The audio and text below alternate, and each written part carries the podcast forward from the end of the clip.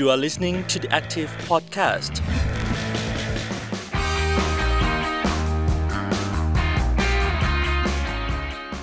สวัสดีค่ะ ขอต้อนรับคุณผู้ฟังทุกท่านเข้าสู่ The Active Podcast กับซีรีส์ไทยกุกไลฟ์อะไรอะไรก็เกาหลี คุณผู้ฟังอยู่กับบ๊อบบี้พัทวีเสียไตรค่ะ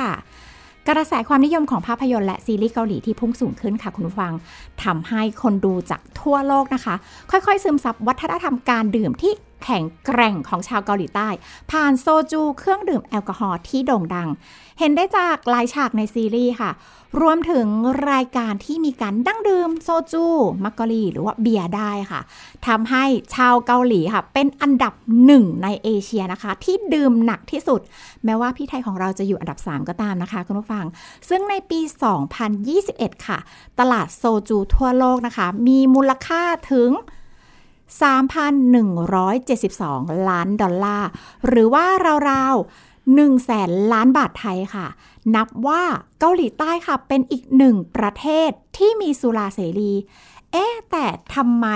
มูลค่าการตลาดเขาถึงสูงขนาดนั้น หรืออาจจะเป็นเพราะเกาหลีใต้ค่ะ มีการแก้ไขกฎหมายทำให้ผู้ผลิตรายเล็กนะคะ สามารถร่วมผลิตกับรายใหญ่ได้ค่ะ เปิดช่องทางสำหรับผู้ประกอบการรายเล็กนะคะ มีความสามารถแต่ว่าไม่มีกำลังการผลิตค่ะ สามารถร่วมผลิตกับโรงงานสุราของบริษัทใหญ่ได้ เป็นการพึ่งพากันระหว่างภาคเอกชนนะคะ และรัฐบาลโซลค่ะ เก็บภาษีการผลิตสุราน้อยลงค่ะ ปูทางให้ผู้ผลิตรายเล็กนะคะ สามารถแข่งขันกับรายใหญ่ได้มากขึ้นค่ะ หลังการแก้กฎหมายนี้ค่ะ คุณผู้ฟังตัวเลขตลาดคราฟเบียร์ของเกาหลีใต้ก็ขยายตัวขึ้นค่ะเป็น 3.3 พันล้านบาทนะคะ คิดเป็น 2 เท่าจากปี 2561 ค่ะ และคิดว่าจะขยายตัวเพิ่มขึ้น ถึง 10.3 พันล้านบาทในปีนี้ค่ะ ทีนี้อยากจะชวนคุณผู้ฟังนะคะ ลองมาย้อนกลับมามองตลาดเครื่องดื่มแอลกอฮอล์ในประเทศไทยบ้างค่ะ ท่ามการการผลักดันพรบสุราก้าวหน้านะคะทำอย่างไร ไทยจะมีเสรี ที่อาจจะเป็นซอฟต์พาวเวอร์เล่าพื้นบ้านไทยก็ได้ค่ะ วันนี้นะคะบ๊อบชวนคุณผู้ฟัง พูดคุยกับผู้ช่วยศาสตราจารย์ ดร เจริญเจริญชัย สาขาวิชา วิทยาศาสตร์ และเทคโนโลยีการอาหาร คณะเทคโนโลยีการเกษตร มหาวิทยาลัย เทคโนโลยีราชมงคลธัญบุรีนะคะ ซึ่งอาจารย์เป็นผู้เชี่ยวชาญด้านการ ผลิตอาหารด้านเครื่องดื่มแอลกอฮอล์ด้วยนะคะ และอีกท่านหนึ่งนะคะ พี่โอค่ะ วรสิทธิ์เกาะสิรินะคะ K Influencer เพจเกาหลี Everyday ค่ะ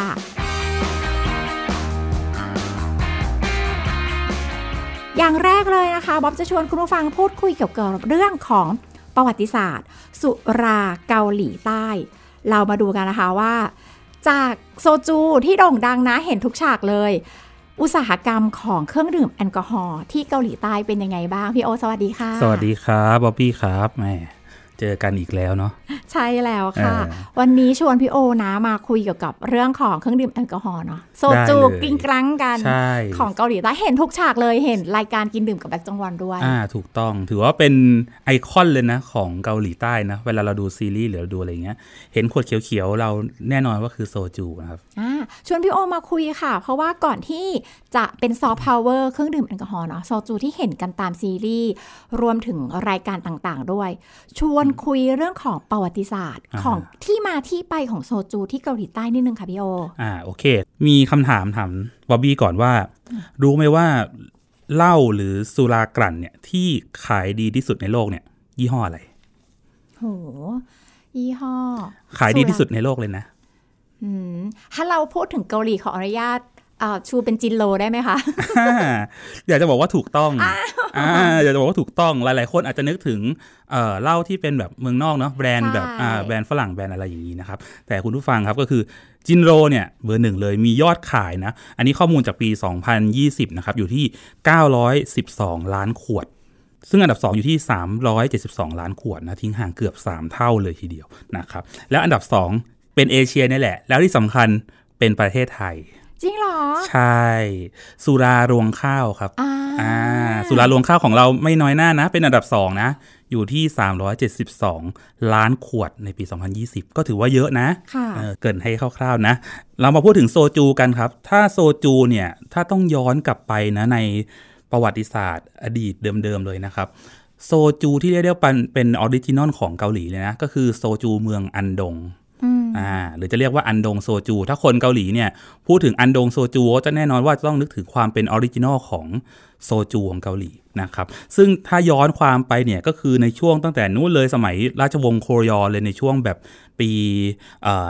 1,300ประมาณนั้นเนาะก็คือเอ่อแต่เดิมเนี่ยก่อนหน้านี้ที่จะเป็นเกาหลีเนี่ยนะครับก็คือเอ่อชนเผ่ามองโกลนะได้เข้ามาแบบรุกรานประเทศเขาอะเนาะแล้วก็ได้มีการเหมือนตั้งรกราก อยู่ที่เกาหลีอะไรอย่างนี้นะครับ แล้วก็ชาวมองโกลนี่แหละ เป็นผู้ริเริ่มการทำเหล้ากลั่น คืออาจจะด้วย skill ที่ตัวเองมีอยู่นะครับ ก็คือเป็นการริเริ่มทำเหล้ากลั่นนะในสมัยนั้นเรียกว่าอารักจูนะครับ อารักจูนะอ่า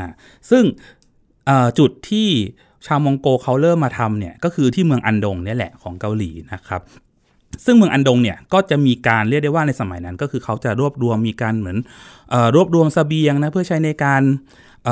ตั้งแคมป์แล้วก็ลุกลานเกาหลีอะไรอย่างเงี้ย ซึ่งเสบียงที่เขารวบรวมมาเนี่ยก็จะมีอยู่หลากหลายเส้นทางอย่างเช่นเกาะเชจูนะครับ แล้วก็จะมีเมืองแคซองที่อยู่เกาหลีเหนือเนาะอ่าเมืองแคซองนะ ซึ่งเชจูกับแคซองเนี่ยก็เป็นอีกสองที่ที่ขึ้นชื่อเรื่องของโซจูเหมือนกันนะครับ ก็ทำให้เนี่ยเมืองอันดงเนี่ยเป็นเมืองที่เรียกได้ว่ามีชื่อเสียงในเรื่องของการกลั่นโซจู เป็นจุดเริ่มต้นของโซจูในเกาหลีนะครับแล้วก็แผ่ขยายเรื่อยมาเต็มประเทศเลยนะหลังจากราชวงศ์โครยอก็ไล่มาจนถึงช่วงราชวงศ์โชซอนนะครับ ช่วงโชซอนเนี่ยเขาจะมีการทำโซจูเองกันที่บ้านก็คือเป็นชาวบ้านเนี่ยแหละทำโซจูกันเองนะครับ ซึ่งโซจูในช่วงที่ทำกันเองในช่วงราชวงศ์โชซอนเนี่ยเขาจะเรียกว่าคายังจู ถัดมาหลังจากช่วงที่เป็นการลุกรานของประเทศญี่ปุ่นในช่วงคศ 1910 ก็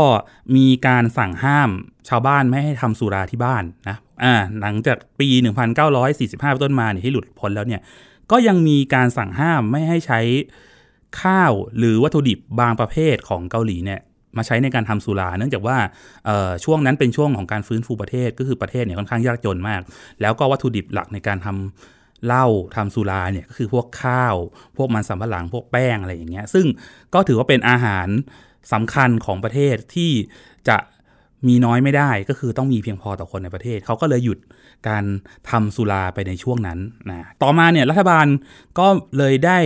มีการเข้ามาควบคุมด้วยตัวเองนะ แต่เดิมเนี่ยให้ชาวบ้านทำกันเอง แต่หลังจากนั้นห้ามพอห้ามเสร็จ พอหยุดไปสักพักหนึ่งชาวรัฐบาลเนี่ยก็ได้เริ่มคิดที่จะทำสุราด้วยตัวเอง ก็คือมีการควบคุมปริมาณ ควบคุมคุณภาพอะไรอย่างนี้นะครับ แล้วก็เรียกได้ว่าให้ชาวบ้านเนี่ยได้ใช้วัตถุดิบเป็นของตัวเองมากขึ้นอ่านะแต่ว่าด้วยความที่ ในยุคนั้นสินค้าที่เป็นหัวเชื้อแอลกอฮอล์เนี่ยเป็นกลายเป็นสินค้าควบคุมทำให้มีการต้องเหมือนเจือจางด้วยน้ำเปล่ามากขึ้นนะครับทำให้ราคาค่อนข้างถูกนะแล้วก็เปอร์เซ็นต์แอลกอฮอล์เนี่ยลดต่ำลงนะครับซึ่งด้วยความที่เปอร์เซ็นต์แอลกอฮอล์ลดต่ำลง ราคาถูกเข้าถึงคนได้ง่าย ทีเนี้ยมันก็เลยจะกลายเป็นเเหมือนการแผ่ขยายของโซโซจูมากยิ่งขึ้นไปในทั่วประเทศ และก็เรียกว่าได้รับความนิยมต่อเนื่องมา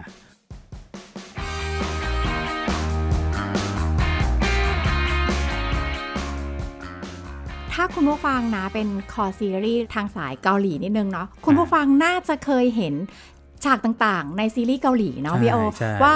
การที่เราจะสานสัมพันธ์กับใครแล้วเราจะชวนกันไปดื่ม ไม่ว่าจะเป็นเต็นท์แดงเอ่ยอ่าฮะหลังเลิกงานเอ่ยอ่าอ่าใช่แล้วก็มีแบบซีรีส์ของการดื่ม รวมถึงมีรายการวาไรตี้ต่างๆ จะชวนพี่โอคุยเรื่องวัฒน ธรรมการดื่มที่แข็งแกร่งของชาวเกาหลีใต้ เขาสามารถดูได้ว่าเออโซจูดื่มคู่อะไรอร่อยอ่าอ่ามักกะรีดื่มคู่อะไรอร่อยใช่ทำให้หลาย ๆ ครั้งเราก็มองว่า เอ๊ะหรือว่าเป็นเพราะแบบนี้ทำให้เข้าถึงเหล้าได้ง่ายมากขึ้นเอ่อในส่วนของวัฒนธรรมการดื่มเนี่ยต้องบอกว่าที่เกาหลีเนี่ยเอ่อมองว่าการดื่มหลังเลิกงานหรือว่าเวชิกเหมือนที่บ๊อบบี้บอกเนี่ยก็คือเอ่อเป็นหนึ่งในสิ่งที่พนักงาน โดยเฉพาะคนที่เป็นพนักงานออฟฟิศอะไรอย่างเงี้ยต้องปฏิบัติเลยนะ เรียกได้ว่าตามกฎหมายถ้าตามกฎหมายเนี่ยเวชิกเนี่ยไม่ถือว่าเป็นเวลาราชการ ไม่ถือว่าเป็นเวลางานนะครับ แต่ว่าเวชิกเนี่ยถือว่าเป็นงานอย่างหนึ่ง ใครไม่ทำก็อาจจะเติบโตในหน้าที่การงานยากขึ้นอะไรอย่างเงี้ยนะครับ ซึ่งเพชิกเนี่ยก็คือถ้าพูดง่าย ๆ ก็คือเป็นการไปกินเลี้ยงหลังเลิกงานนี่แหละนะแต่ว่าเพชิกของบริษัทเนี่ย เท่าที่รู้นะ หลาย ๆ บริษัทก็คือบริษัทจ่ายอืมอ่า บริษัทจ่าย เพราะฉะนั้นแล้วเนี่ยเอ่อเรียกได้ว่าเป็นธรรมเนียมปฏิบัติที่มีมาอย่างยาวนานแล้วก็น่าจะมีไปตลอดนะมาถึงเรื่องของการจับคู่การดื่มอ่าจับคู่การดื่มเนี่ยก็จะเป็นอีกหนึ่งวัฒนธรรมที่คนเกาหลีก็เรียกได้ว่าให้ความสำคัญ ซึ่งการจับคู่กินเนี่ยเขาจะเรียกว่าอันจูนะครับอันจูนะยกตัวอย่างอย่างเช่นโซจูเนี่ยแน่นอนหลาย ๆ คนน่าจะทราบว่าต้องกินคู่กับ ซัมกยอบซัลหมูสามชั้น อาหารปิ้งย่าง อาหารต้มๆอะไรอย่างนี้นะครับ แต่ว่าที่เห็นฮอตฮิตที่สุดก็คือซัมกยอบซัลหมูสามชั้นเนาะอ่าคู่กินคู่กับโซจู แล้วก็จะมีมักกะลีอ่ามักกะลีจะกินคู่กับจอนนะครับผมอ่าวันฝนจอตกด้วย ใช่ต้องกินในวันฝนตกด้วย เพราะว่า เสียงน้ำฝนที่ตกลงมาโดนหลังคา มันจะเหมือนเสียงจอนที่ทอดลงในกระทะอะไรประมาณนี้ใช่เขาก็จะมีการแบบจับคู่กันน่ารักใช่นะครับ แต่มักกะลีต้องกินคู่กับจอนนะอ่าจอนคือแพนเค้กเกาหลีแพนเค้กอ่าใช่ค่ะก็จะเป็นก็จะแป้งมีไส้ต่างๆเนาะพี่โอจริงๆใช่มีไส้ต่างๆเป็นแป้งก็ทอดลงไปในกระทะอะไรอย่างเงี้ยใช่นะครับค่ะอ่าแล้วก็จะมีเบียร์อ่าเบียร์กินคู่กับ ไก่ทอด อ่า ถูกต้อง เบียร์กินคู่กับไก่ทอดนะครับ แล้วก็ยังมีชิเก อ่า ชิเกน้ำข้าวนะครับ น้ำข้าวเนี่ยจะต้องกินกับไข่ต้มต้มอ่าในก็จิคืมจิบังอย่างในนี้จิใช่มไหมจิบัง ใช่ เขาก็จะจับคู่กัน ใครเคยไปจิมจิบังเกาหลีจะรู้ว่าต้องกินชิเกกับไข่ต้มหลังจากที่ออกมาจากห้องซาวน่าใช่ไหมจิมจิบังคือซาวน่านะคะคุณผู้ฟังอ่าใช่จิมจิบังคือซาวน่านะครับ ก็คือพอหลังจากที่คนเกาหลีเขาเอ่อซาวน่าเสร็จออกมาเนี่ย ก็จะมีตู้ อ่า ใส่ชิเก แล้วก็ส่วนใหญ่ก็จะหยิบชิเก แล้วก็มีไข่ต้มให้ทาน ใช่ค่ะ ทีนี้พอมองแล้วเนี่ยรู้สึกว่าการที่เอ่อเครื่องดื่มแอลกอฮอล์ของเกาหลีใต้เนาะสามารถแทรกซึมไปยังประเทศอื่น ๆ ได้ บ๊อบมองว่าหรือว่าเป็นเพราะการเปิดเสรีของเขา ไม่ว่าจะเป็นในเรื่องของรัฐบาลเนาะที่บ๊อบเกรินไปเมื่อสักครู่ในใช่เรื่องของกฎหมายต่างๆ รวมถึงเอ่อหลาย ๆ รายการหรือว่ารวมถึงท้องถิ่น ก็ส่งเสริมในการพัฒนาเอกลักษณ์ของสุราพื้นบ้านเขาใช่หรือว่าอาจจะมีในเรื่องของการเปิดกว้าง การโฆษณา ถ้าเป็นบ้านเรานี้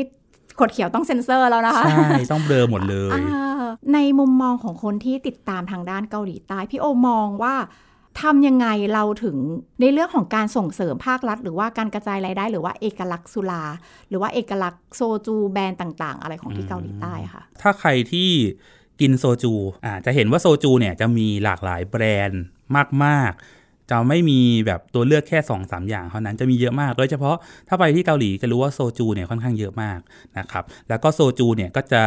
แตกต่างกันออกไปตามแต่ละจังหวัดตามแต่ละภูมิภาคนะครับ โดยเกาหลีเนี่ยเเขาจะมีกฎหมายว่าเรื่องเรื่องของการจำหน่ายสุรานะครับ ที่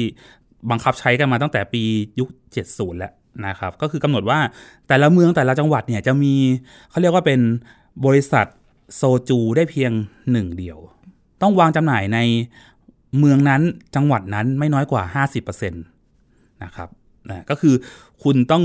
วางขายในเมืองคุณก่อน คุณถึงจะไปกระจายไปข้างนอกได้ คุณจะไปทำแล้วคุณจะส่งออกทั้งหมด 100%ไม่ได้ อันนี้เป็นข้อกำหนดของเขานะครับ ซึ่งแน่นอนว่าเกาหลีทุกจังหวัดมีโซจูเป็นของตัวเอง ซึ่งอันเนี้ย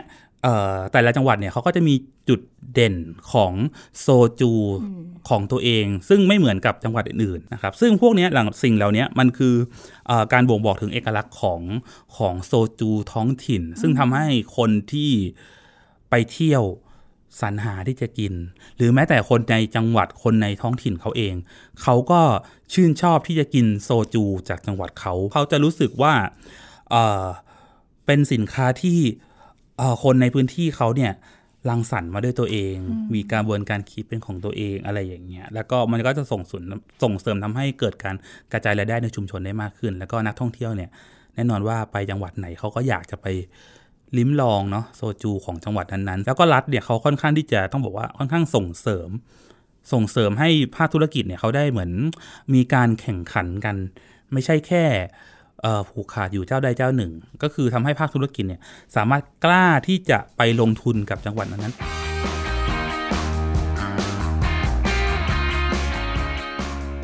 มองกรณีศึกษาจากที่เกาหลีใต้แล้วกลับมามองบ้านเราบ้างค่ะพี่โอ ถ้าเราอยากจะพัฒนาเหล้าพื้นบ้านไทยเนาะให้ไปได้ไกลเราอาจจะมีเหล้าพื้นถิ่นที่เหมือนที่พี่โอบอกว่า แต่ละท้องถิ่นเนี่ยมีเหล้าเฉพาะของตัวเอง รู้เลยว่าเราไปจังหวัดนี้เราควรกินอะไร หรือบางทีถ้าแนวทางดีมากๆ เราอาจจะเป็นซอฟต์พาวเวอร์ของสุราพื้นบ้านก็ได้พี่โอมองยังไงคะจริงๆ แล้วเอ่อวัฒนธรรมการดื่มของคนเกาหลีเนี่ยเป็นหนึ่งในวัฒนธรรมเรียกว่าอย่างนั้นก็ได้เลยนะ อย่างที่บอกที่มีเวชิกอะไรอย่างเงี้ยเป็นวัฒนธรรมการดื่ม เพราะฉะนั้นแล้วเนี่ยการดื่มเนี่ยมันมันถูกฝังลึกลงไปอยู่ในเอ่อความคิดของคนเกาหลีอยู่แล้ว ว่าเป็นวัฒนธรรมไม่ได้เป็นเรื่องที่ไม่ดี มันก็จะไปสอดคล้องกับเอ่อ การใช้กฎหมายการดื่มอะไรของเขา ซึ่งเขาเนี่ยต้องบอกว่ากฎหมายเขาค่อนข้างแรงมาก ๆ ใครที่เเมาแล้วขับ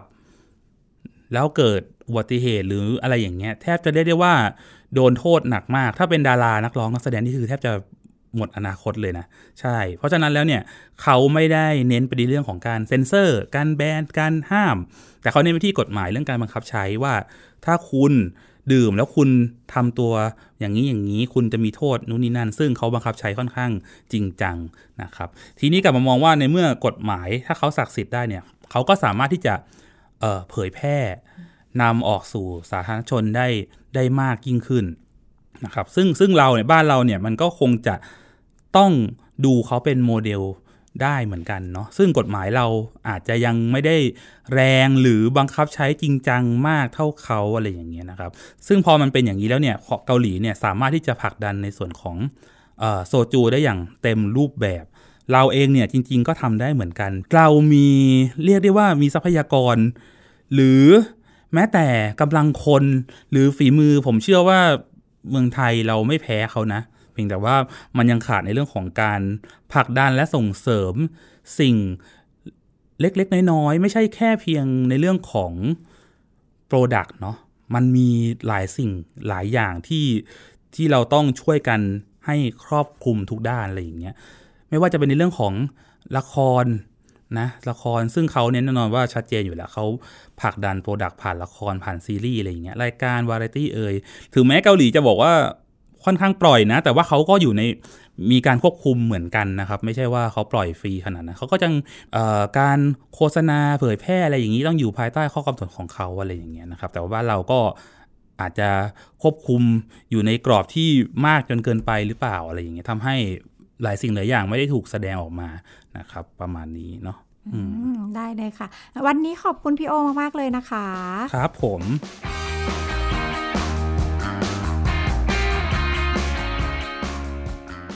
หลังจากที่เราได้เรียนรู้เรื่องของประวัติศาสตร์นะคะ รวมถึงวัฒนธรรมการดื่ม หรือเอกลักษณ์ของเกาหลีใต้ไปแล้ว ชวนคุณผู้ฟังมา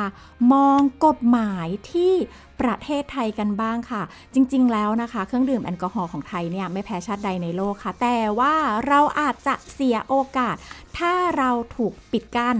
เราถูกผูกขาดหรือว่าเสรีไม่จริงในเรื่องของเครื่องดื่มแอลกอฮอล์นะคะบอบชวนคุณผู้ฟังไปพูดคุยกับ ผู้ช่วยศาสตราจารย์ ดร เจริญเจริญชัย สาขาวิชา วิทยาศาสตร์และเทคโนโลยีการอาหาร คณะเทคโนโลยีการเกษตร มหาวิทยาลัยเทคโนโลยี ราชมงคลธัญบุรีค่ะ ซึ่งอาจารย์เจริญนะคะ เป็นผู้เชี่ยวชาญทางด้านเครื่องดื่มแอลกอฮอล์กันค่ะ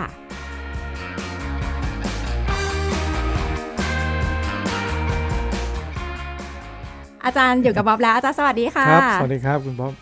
บ๊อบจะชวนอาจารย์มาพูดคุยเกี่ยวกับเรื่องของบ้านเราบ้างอืมอย่างแรกเลย ถ้า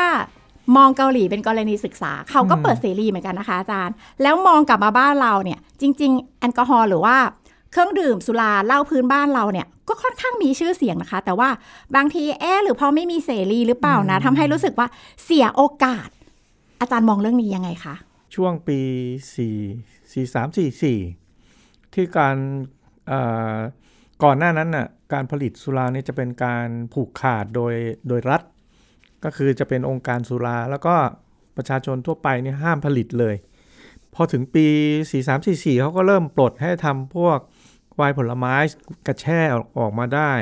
เสร็จแล้วปี 46 เขาก็ให้ทำเเป็นสุรากัน ซึ่งมันเป็นกระแสเรียกร้องของประชาชนมานานแล้ว เพราะว่าชุมชนพื้นบ้านเนี่ยเขาทำเหล้าจากข้าวเป็นเหล้าพื้นบ้านเนี่ยเขาทำมานานแล้ว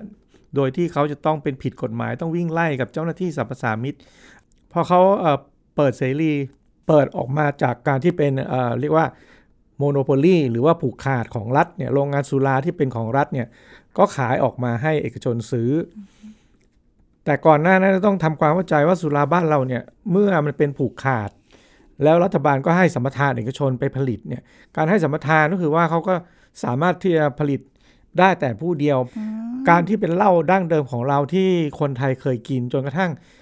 ต่างชาติต้องมาเลียนแบบไปอย่างเช่น โดยเฉพาะอาอาวามุริของโอกินาวาเนี่ยทุกวันนี้คนญี่ปุ่นยังพูดเลยว่าอาวามุริของเขาเนี่ยได้แบบมาจากอายุทยา ก็คือทำจากเหล้าข้าวเจ้า แต่ว่าเหล้าข้าวเจ้าเนี่ยมันอยู่ในภาคกลาง แล้วมันก็สาบสูญไปเนื่องจากว่าพอเราเป็นโรงใหญ่ที่ เป็นสัมปทานปุ๊บก็ไม่มีคู่แข่งก็ไม่จำเป็นที่จะต้องทำจากข้าวที่มันแพง ก็ไปหาวัตถุดิบที่ถูกที่สุดตอนนี้ต้นกำเนิดของเหล้ากากน้ำตาลที่เป็นเหล้าโรงอยู่ในปัจจุบันไม่ว่าจะเป็นเหล้าขาว หรือเหล้าสี พื้นฐานก็มาจากกากน้ำตาลทั้งสิ้น แล้วมันก็เป็นเหล้าที่คุณภาพไม่เอาไหนคือถ้าใครไปกินเหล้าขาวหรือเหล้าสี ที่ทำจากกากน้ำตาลก็จะบอกว่ามันมีกลิ่นฉุน กลิ่นเหม็นอะไรเงี้ยแล้วทำไมคนไทยจะชอบกิน ถ้าเกิดว่ามีกำลังทรัพย์มากขึ้น ก็หันไปกินสุราต่างประเทศ เป็นวิสกี้อินลาวอดก้าอะไรต่างๆที่นำเข้า ที่มันยังมีก็คือว่ามันอยู่ในกลุ่มของชาวบ้านที่ทำเหล้าทางเหนือทางอีสานที่เขาใช้ข้าวเหนียว จนปัจจุบันนี้เราเลยต้องย้ายกันมาทำจากข้าวเหนียวกัน เพราะว่าความรู้ในการทำเหล้าข้าวเจ้าของเราอะมันสาบสูญ แต่ว่าถ้าเราอยากจะรู้ว่าเฮ้ยไอ้เหล้าข้าวเจ้าที่เขาทำกันเนี่ยทำยังไง ก็ต้องไปดูของญี่ปุ่นแล้วที่เขาเอาของเราไปทำทุกวันนี้เขายังสั่งข้าวไทยไปปีละตั้งหลายร้อยตันหลายหลายพันตันก็คือสั่งสมาคมโรงสีไทยเนี่ยก็รู้ดีว่าเราส่งข้าวเอ่อปลายข้าวข้าวหักส่งไปให้ญี่ปุ่นทำเหล้าในขณะที่ตัวเราเองมีวัตถุดิบแต่เราไม่สามารถที่จะต่อเนื่องของเราได้ ทีนี้แต่ทางเกาหลีเขาไม่มีอย่างนี้ไง เขาทำกันมาถึงแม้เอ่อโซจูเนี่ยจะมีโรงใหญ่เอ่อยี่ห้อที่เรารู้จักกันก็จินโร่เนี่ยเป็นเป็นเอ่อโซจูที่ได้รับความนิยมมานานแล้วแม้แต่คนไทยไปเที่ยวเกาหลีเนี่ยก็ต้องไปกิน เพราะมันเป็นของพื้นบ้านเขาทีนี้บ้านเราเนี่ยถ้าเกิดมีคนไทยคนต่างชาติมาเที่ยวอะเขาก็ต้องคาดหวังว่าเฮ้ยเมืองไทยมีมีเหล้าอะไรน่าสนใจแต่พอเจอกับเหล้าโรงเหล้าขาวอะไรพวกเนี้ยมันก็อ้าวแล้วจะกินทำไมไม่โอเค มันก็เลยไม่ทำให้เกิดซอฟต์พาวเวอร์ของเหล้าไทย แต่เกาหลีทำซีรีส์ทำอะไรต่างๆ เป็นเป็นซอฟต์พาวเวอร์ได้ เพราะมันเป็นเหล้าพื้นบ้าน เป็นเหล้าที่เขากินกันมาแต่โบโบราณ แต่เหล้าโบราณของเรามันไม่มี เพราะว่ามันสาบสูญ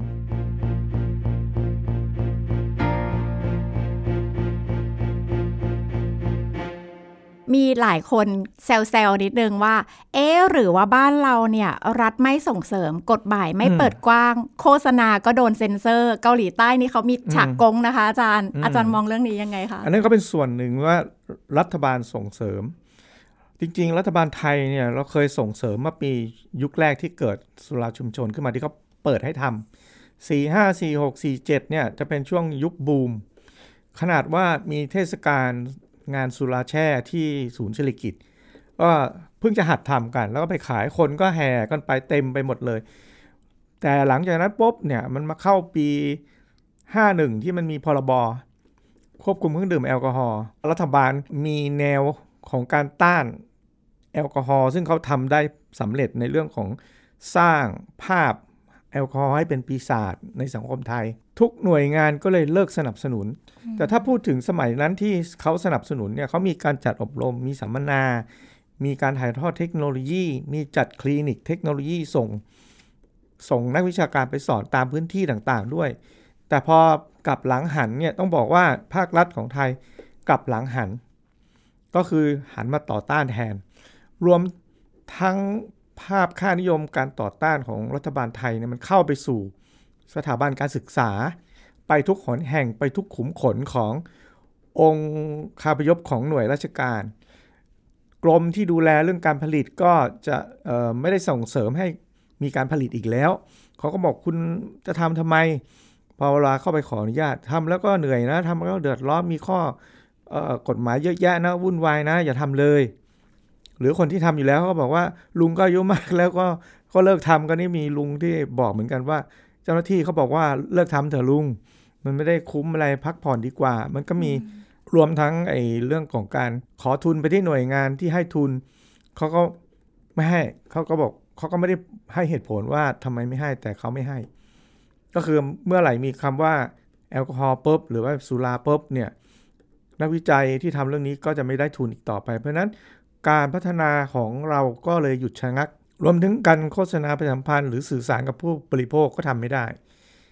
เอ่อมันอยู่ที่พระราชบัญญัติควบคุมเครื่องดื่มแอลกอฮอล์แต่ของเกาหลีแล้วก็ไม่ใช่ประเทศเดียวเอ่อประเทศที่มีสินค้าที่ทำรายได้ให้กับประเทศ ถ้าเป็นแอลกอฮอล์เขาก็ไม่ได้มองว่า เอ้ยนี่เป็นของมึนเมาเขาก็มองว่ามันก็คือสินค้าตัวหนึ่ง อย่างเช่นออสเตรเลีย ฝรั่งเศส ฝรั่งเศสมีสมาคมSopexa ที่ดูแล เป็นกึ่งเอกชนกึ่งรัฐบาล ให้การสนับสนุนไวน์ของฝรั่งเศสให้นำไปขายในต่างประเทศ ก็จะมีกิจกรรมชิมไวน์อะไรต่างๆ ในเมืองไทย ทางออสเตรเลียก็จะมีกฎหมายควบคุมการผลิตที่มันได้มาตรฐานทำยังไงที่สินค้าจะออกมาแล้วเป็นที่เชื่อมั่นของผู้บริโภคทั่วโลก เกาหลีเขาก็ทำเรื่องของซอฟต์พาวเวอร์อยู่ในซีรีส์อยู่ในละครมันก็ทำให้คนไทยนี่ตอนนี้ก็คลั่งไคล้หันไป อยากจะทำโซจุ แล้วก็ ขายดีมาก จนกระทั่งมีรายใหญ่หลาย ๆ หลาย ๆ โรงเนี่ยก็ผลิตกันแล้ว รายที่ยังไม่ทำก็กำลังคิดจะทำเพราะว่ามันเป็นช่วงขาขึ้นของโซจุชุมชนก็อยากจะทำแต่ชุมชนเนี่ยมีผลิตภัณฑ์จากข้าวอยู่แล้ว แต่ว่าก็ยังทำได้ไม่เหมือนโซจุเพราะว่าโซจุเนี่ยมันจะเป็นข้าวที่ไม่เหลือกลิ่นข้าว คือถ้าสาโทเราแล้วก็เอามาแต่งสีแต่งกลิ่นยังไงมันก็ยังเป็นกลิ่นสาโทอยู่ ซึ่งเรา ทำให้เหมือนเขาไม่ได้ เพราะว่าเราขาดการพัฒนาตรงนี้เราขาดหน่วยราชการหรือนักวิจัย นักวิชาการที่ไปถ่ายทอดจริง ๆ ความรู้เนี่ยมันมีแต่ว่ามันก็มีข้อจำกัดรวมทั้งกฎหมายที่ไม่เปิดเอื้ออำนวยด้วย เพราะว่าไปขอทีละอย่างนี่มันจะขอยากขอเย็น มันต้องใช้เวลากว่าจะตรวจน้ำตรวจวิเคราะห์ดีกงดีกรีแล้วก็เรื่องภาษี ถ้าพูดถึงเกาหลีเขาสนับสนุนเขาลดภาษีด้วยใช่ไหม ใช่ค่ะใช่ที่ว่าลงลงเล็กไปทำให้ลงใช่ใหญ่ก็จะได้เปรียบเรื่องภาษีทีนี้ในแง่ของคนทำสุราเนี่ยมองว่าภาษีสรรพสามิตคือภาษีที่เราเสียให้รัฐบาลแล้วค่ะมันก็เข้าไปที่เอ่อกระทรวงการคลังไปที่กรมบัญชีกลาง ก็จ่ายเงินไปตามหน่วยงานต่างๆ ที่ต้องใช้เงิน แต่ทีนี้เขาก็มีภาษีเพิ่มมหาดไทย 10%มีสสส ซึ่งเอาเงินจากเหล้าเนี่ยมาต้านเหล้าแล้วก็มีกองทุนอื่นๆ ซึ่งมันมีแนวโน้มว่าจะมีกองทุนอื่นมาเพิ่มอีก เขาก็เห็นว่าตรงเนี้ยมันง่ายแค่ออกพระราชบัญญัติของตัวเองมา แล้วก็บอกว่าเก็บภาษีเพิ่มจากอัตราเท่าไหร่เปอร์เซ็นต์ของสรรพสามิตเขาก็ได้แล้วเงินตรงนี้แล้วก็ไปเขียนเป็นระบบว่าไม่ต้องเข้าระบบงบประมาณ มันก็จะใช้จ่ายกันง่ายอย่างเงี้ยคือผู้ประกอบการจะบอกว่าเอาภาษีเนี่ย ไปขายเป็นราคาที่ลูกค้าซื้อ เพราะนั้นภาภาระภาษีอยู่กับคนซื้อ มันก็ไม่เชิงซะโดยตรง เพราะว่าถ้าเกิดเราบอกว่าเราจะขึ้นเท่าไหร่ก็ได้ เพื่อเอากำไรเยอะ แล้วก็แฝงใส่ภาษีไว้ในนั้นให้ผู้บริโภคเขารับผิดชอบ แต่มันก็ทำให้ราคาสินค้าเราเพิ่มขึ้นด้วยทำให้ผู้บริโภคเนี่ยก็ไม่ซื้อเราก็หันไปซื้อของต่างประเทศ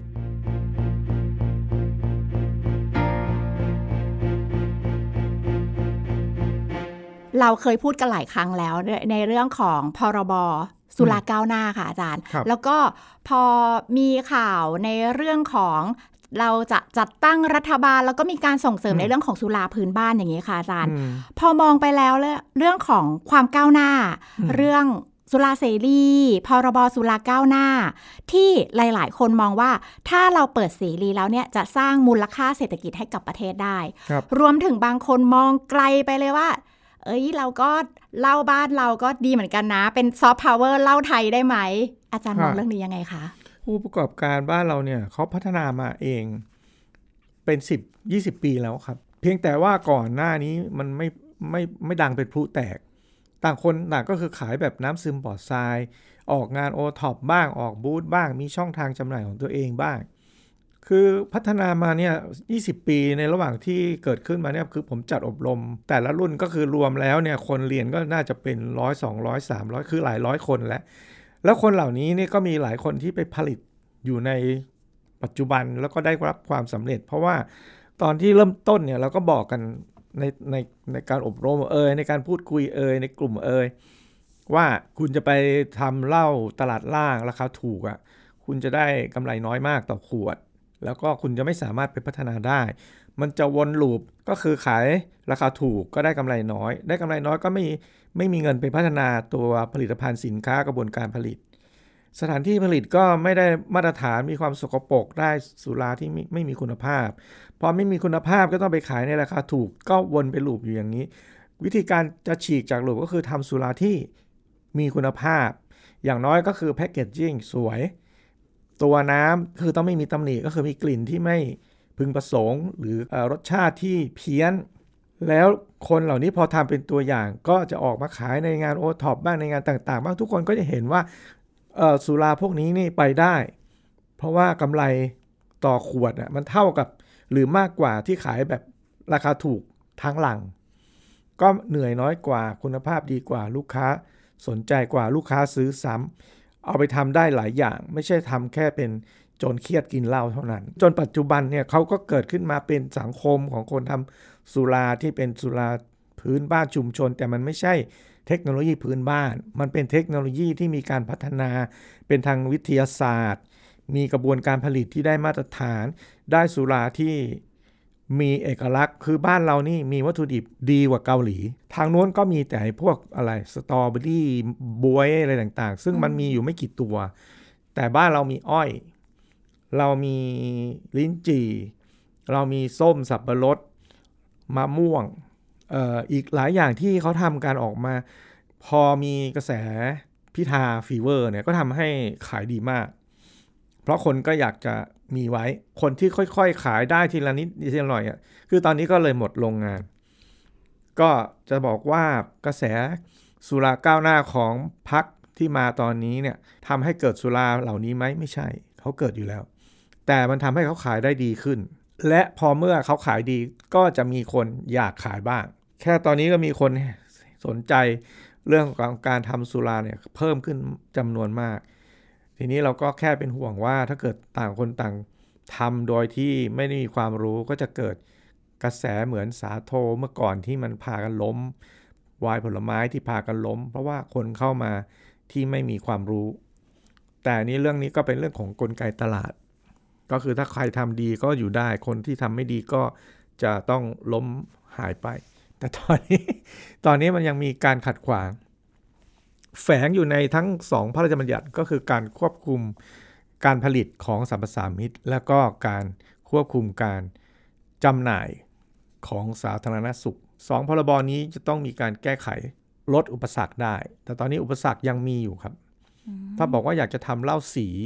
จากข้าวไทยระบบไม้โอ๊กเนี้ยครับ ยังทำไม่ได้ คือต้องมีกำลังผลิตที่เป็นโรงใหญ่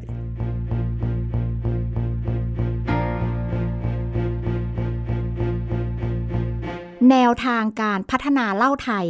ให้ไปไกลระดับโลก เราสามารถไปสู่จุดนั้นได้ไหมคะอาจารย์ คือตอนนี้เนี่ยมันจะมีแค่ไม่กี่รายเองที่นักท่องเที่ยวเข้าไปในแหล่งท่องเที่ยวแล้วมีเหล้า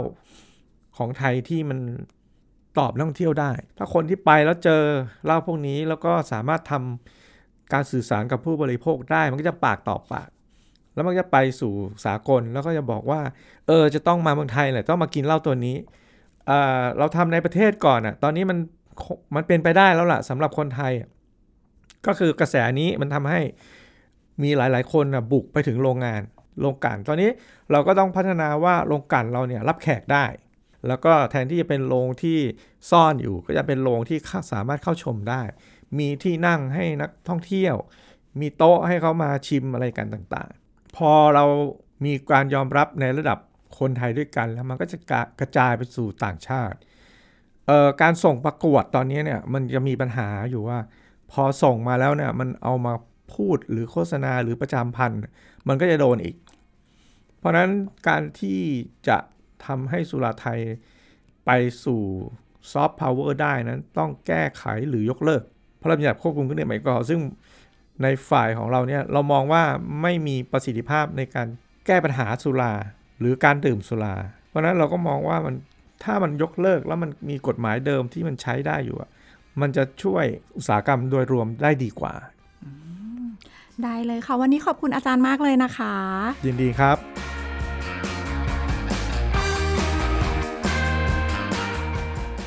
ถึงเวลาแล้วหรือยังคะ ที่สังคมไทยต้องปรับมุมมองเกี่ยวกับเหล้าพื้นบ้านสมัย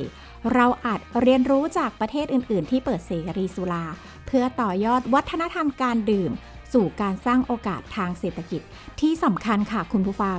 คือการสนับสนุนจากภาครัฐ ที่จะช่วยให้การแข่งขันเท่าเทียม กระจายรายได้สู่ท้องถิ่นไปพร้อมๆ กับการสร้างเอกลักษณ์สุราพื้นบ้านได้